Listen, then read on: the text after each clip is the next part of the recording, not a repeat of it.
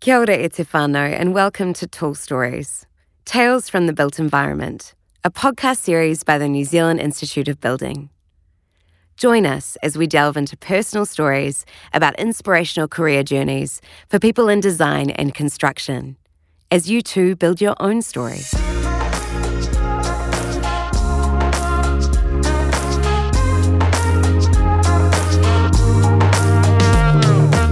Kia ora, I'm Jess Dermody, and welcome back. Today we are joined by Farran Inglis, a project manager extraordinaire. Okay, cool. So we'll just start off with like a bit about yourself, where you've come from, how you got to where you are. We'll just kick it off pretty casually. Yeah. Yeah. Small town kid, basically. Grew up in a small town called Motueka, up at the top of the South Island. So pretty much Christchurch's holiday destination. And yeah, went uh, went building basically at the end of my high school career. Didn't do year 13. Decided to go building uh, with my uncle. Got a trade, carpentry. So yeah, that's basically where I started. My grandfather was a carpenter, so sort of followed some footsteps there and thought it was a good thing. You know, could travel around the world, always get a job. Hasn't happened yet, so I thought I'd start there. And look, I basically have just kept learning ever since then. Ended up working, started working for a commercial contractor in Nelson, Gibbons Construction. And yeah, flicked over from residential to commercial and worked, I think, a six, seven year period with them. Studied at the same time, and then yeah, ended up moving down to Christchurch with RCP. Was it a big thing when you were at high school? Obviously, it's maybe pushed upon kids now to go to uni, go get the degree, but not the case in your situation. So just just the way it goes, or No, it definitely was there, but I just think my mindset at the time, I, I didn't want to go to university. I, I thought, like, yeah, we could, but I, I didn't have this drive to go and study something specific like medicine or law or anything like that. So the trade was a really good option because my family had been through that and I could see that, you know, you can actually pick up some really good skills. And uni didn't even cross my mind, wasn't thinking about it at all, just completely wrote it off at high school. And it's probably over time that changed, you know, going back. And to be honest, I don't think I would have gone through uni at that phase of, my life. I think I would have actually probably flunked out. You know, I don't think I was probably good enough to go to uni straight off the bat. Just completely different life aspiration at that point in time. Hmm. so a real timing thing then in comparison to where you are now. Most people would probably assume that you went to uni, did really well, type thing. Yeah, well, maybe. I actually struggled to get into uni, to be honest. I because I didn't sit year thirteen. They accepted me because I had to sit basically a maths and English test beforehand, and it hmm. was yeah, you're you're an older student, obviously coming in at whatever age I was, and I had to basically prove that yeah, I could spell and write and do some sums and some equations, and I got over that hurdle, and and yeah, it was a bit of a, a bit of a hassle, but uh, I'm glad I did go hmm. um, because yeah, it, it teaches you to think in a way. Yeah. Yeah. So what did you study when you went back and where? Uh, So I went back, I studied a Bachelor of Building Science, they call it, or Architectural Science now, Victoria University in Wellington. They run it in parallel with the architectural degree up there, but you piece off, you do some individual papers tailored towards project management and sustainable engineering. So there's a couple of papers in the first year which yeah, you have to run through the architectural work stream. So that, that was really interesting for me. Quite hard to be honest because it, yeah, I'm quite a logical thinker and there's some pretty creative mindsets there and, and, and themes that they take through architecture. So probably struggled more so in that first year with those architectural papers. And then yeah, the second and third year was really getting into project management style papers and courses and yeah, really like that. Obviously, knew some construction knowledge at that time, so that helped out. But wouldn't say I was, you know, anything great at uni. I just got through the courses. Making your way through. Yeah. So what moving from uni then you come down with RCP and into Christchurch into that scene. What would you consider was your first big project? First big project was definitely the Justice Precinct. I got interviewed um, by RCP and they said, look, there's a, there's a potential opportunity there for you to move down here and work on that one. I said, yeah, for sure, definitely, I'll take that. So that is, yeah, by far the biggest project that I have worked on to date. Massive complexity, massive team, you know, the scale of it, it's almost a city block. I spent a bit of time on that. I basically started working on that when I came to RCP in 2016 and yeah, pretty much worked throughout until the finish line basically there. So, hmm. So how old were you when you took that on? Oh, that's a good question. I, I think I moved down here when I was, yeah, about 25, 26. Yeah.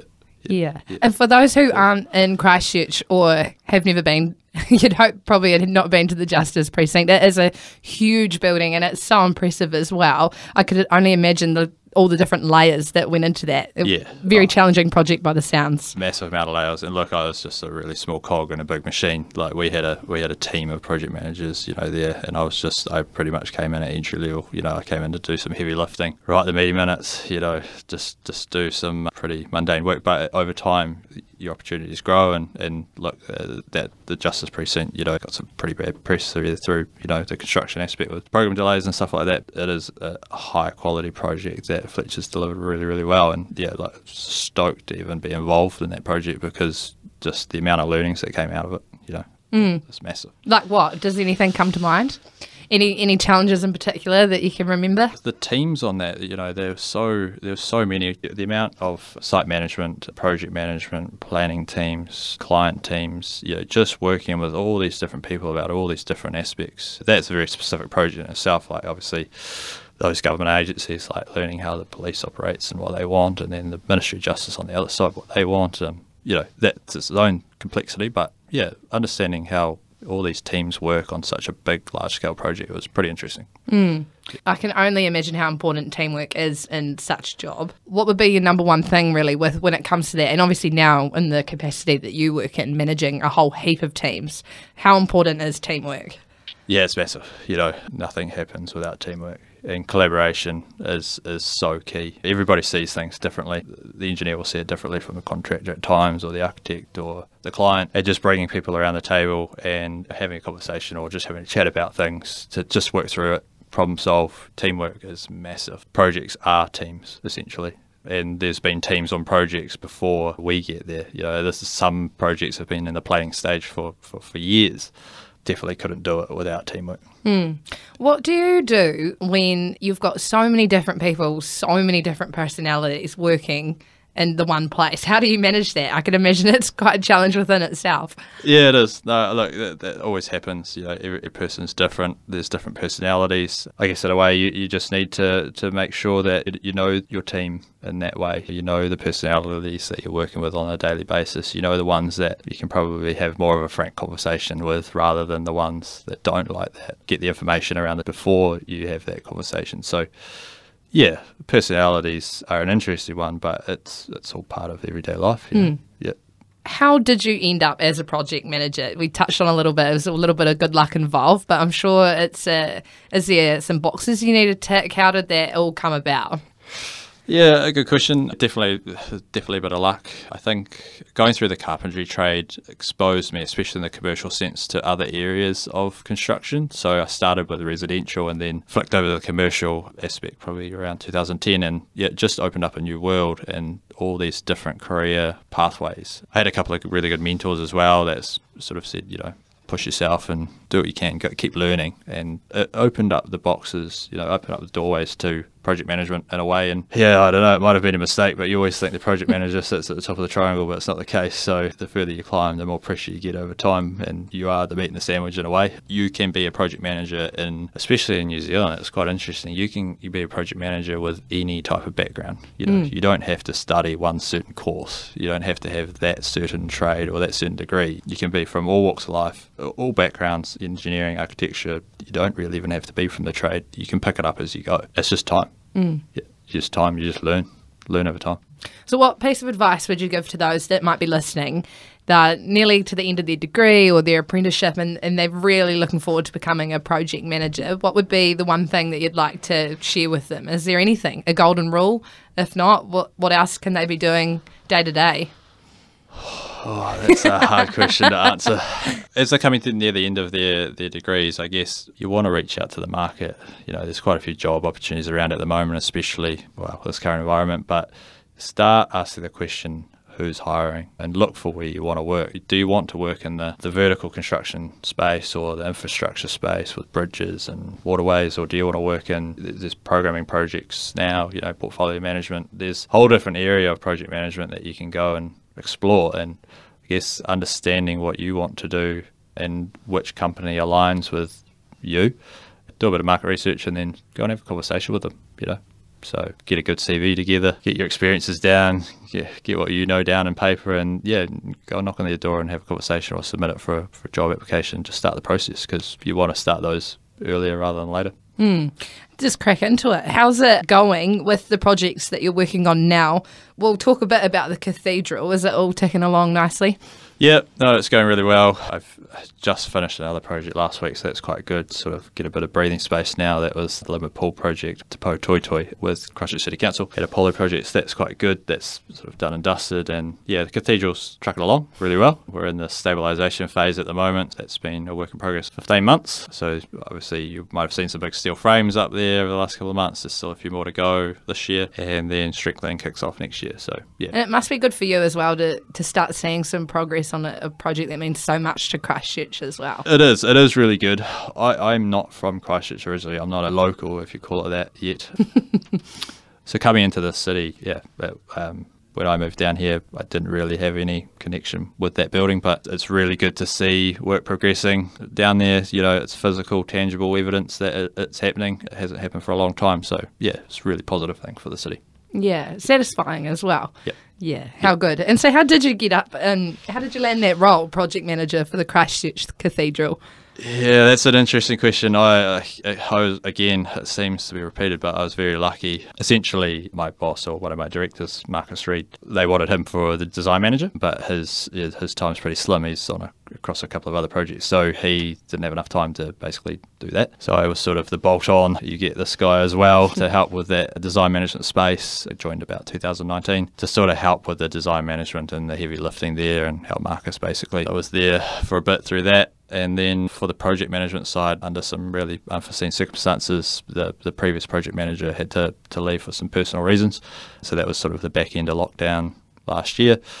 And Naylor Love were basically hitting the ground with construction ready to go, and they just asked me to, to bridge the gap for the time being. So, yeah, I stepped into that role, and it's been probably been since about May last year. This episode is proudly sponsored by GIB Plasterboard your local plasterboard manufacturer. GIB Plasterboard offers a wide range of training programs and technical help for lining installation, fire resistance performance, noise control, wet area systems, and rigid air barrier solutions. Please call the GIB helpline team on 0800 100 442 for technical support or register for a training session at gib.co.nz slash training and events. So you've ticked off the Linwood Pool. Yep. Anything else on the cards at the moment, as well as the cathedral, obviously? No, it's actually quite interesting. This is the first week I've just had one project again, so it's, it's good. The cathedral it takes up most of my time. Quite a uh, chunky project in itself, so yeah, it takes a lot of a lot of energy. So no, nothing else at the moment, which is really good. But I'm sure there'll be something on the cards in the foreseeable future. Can't speak too soon. No. So when you say the first week and how long that you've had just one project to focus on? Oh well, the Linwood pool's been quite a good one. It's, but that's been happening basically the last three and a half years since I jumped onto that with that team. So yeah, that's through design and procurement and the final design and bit of construction with the contractor Apollo. So that's been a lengthy process in itself. But three and a half years is nothing compared to some of the projects around town these days. You know, a lot of them do go longer, four or five years. So you must have a pretty good diary on your hands or, or some sort of time management tips that you can share with us as to how you're balancing all these different projects at once. Oh, I don't know if I'm the best person about that, to be honest. Writing a diary, Outlook's pretty good these days. You know, you can change colours and neat tricks like that. All so, the essential things. Oh, it's exciting. Yeah. Yeah. Reflecting on your career to date, then, what do you think's been some of the important decisions that you've made that's helped you get to where you are? I don't know about decisions. I think, again, it's really um, the opportunities that are available at the time. Leaving high school and doing a carpentry trade was pretty good in hindsight obviously provided quite a bit of background and knowledge into construction. Deciding to go and study, obviously quite beneficial, just takes it to another level and then, you know, opens up a few more doors. And I think moving locations is key. You know, Nelson, which I guess is quite compact and scale wise. It didn't have big projects. So Christchurch through the rebuild had the opportunity to to build some bigger projects and to move towns. There's always opportunities coming up to move around and, and follow the project. So yeah, I'd, I'd say that's probably a key one mm. coming down here. But it's also learning on the job. Mm.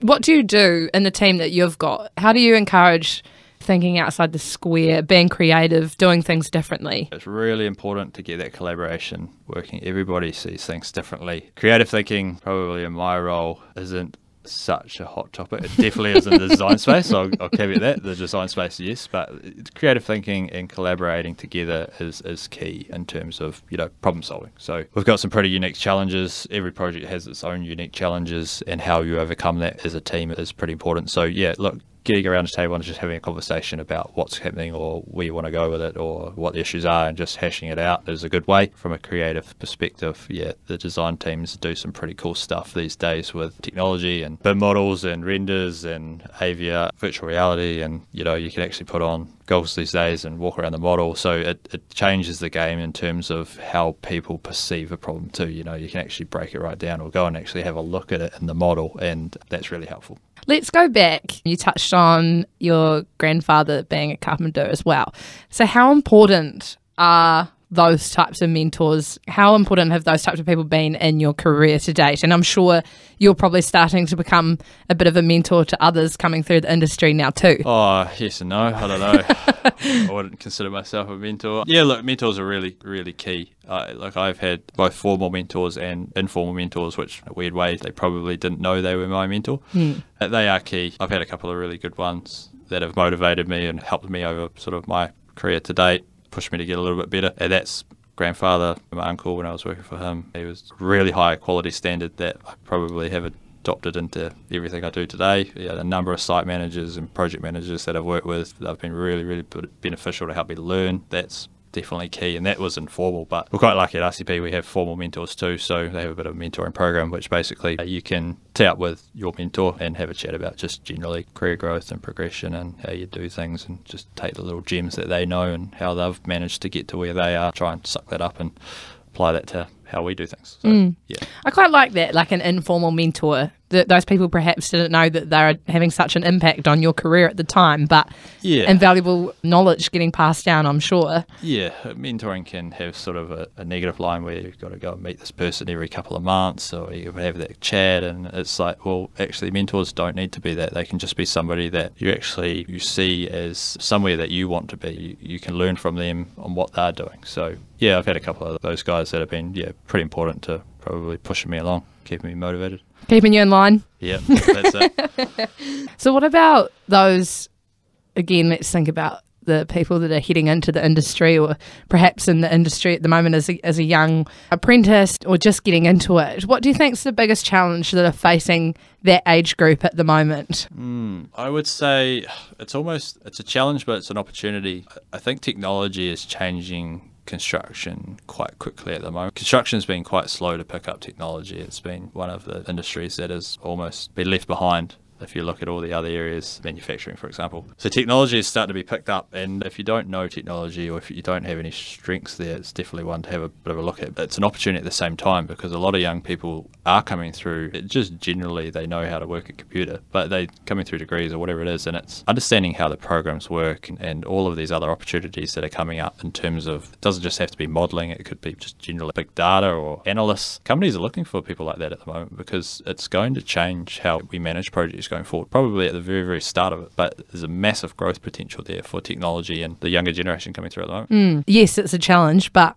what an opportunity as well to you know show up to an interview or get talking to people like yourself and and have those types of skills behind you. Yeah definitely. Like even i'm worried i'm getting left behind at the moment. There's, there's young guys in the office that are doing things that i can't do and it's it's scary how fast it's moved in the last five or six years. So that's definitely a challenge but definitely an opportunity for people coming through. Companies really need to find people like this now that can sort of help that change into the technology side of things for, for construction. Mm. What about from your perspective? You're obviously probably meeting people that are coming in and, and new to the industry. What stands out for you for someone that's making their way? What's a characteristic for you that you're like, yes, I want you on my team? They just need to be motivated. They just need to have good head on their shoulders and, and, and a will to learn. And then that's essentially all you can ask for at the moment. You learn so much on the job, so if they're willing to learn, they'll be fine. What about leadership wise? What's one characteristic that you think a good leader should hold? Oh, there's a few. There's definitely a few, but I think the ability to listen. You need to be able to listen to your team and your workmates and whoever you're working with. You need to understand them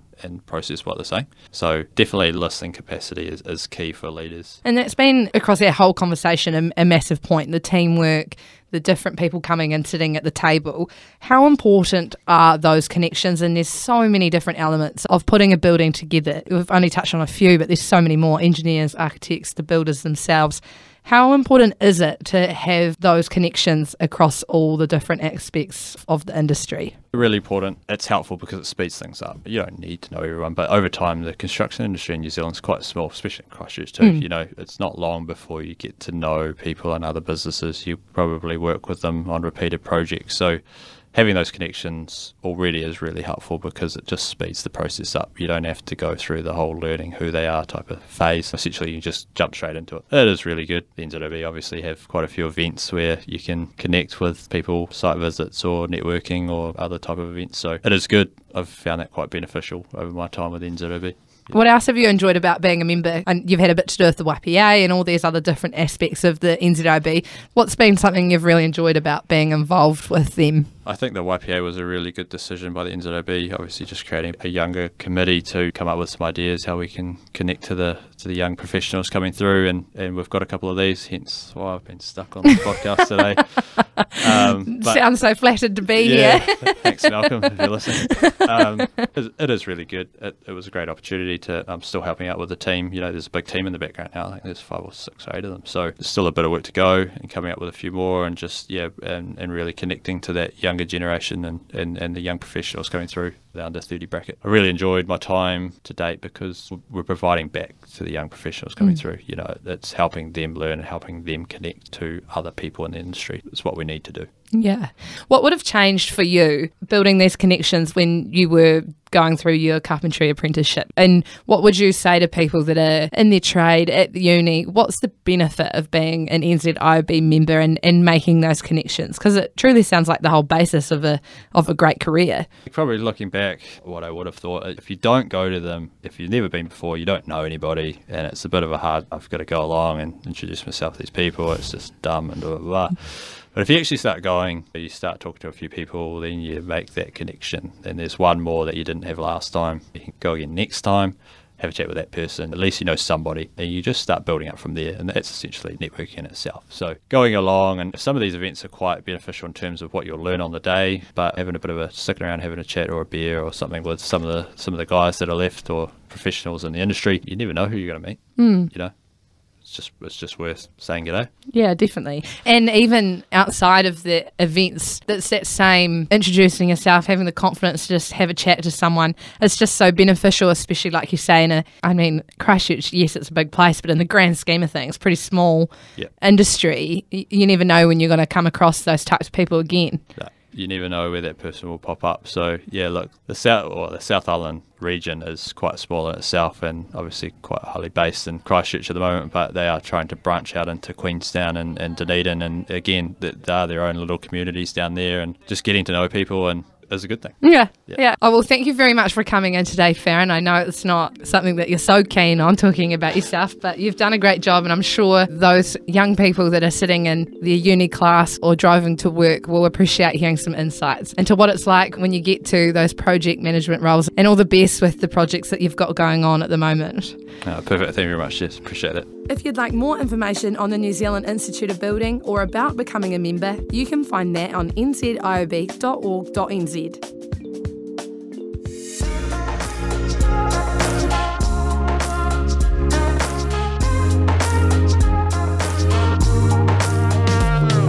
Thanks for listening to Tall Stories Tales from the Built Environment, a podcast series by the New Zealand Institute of Building.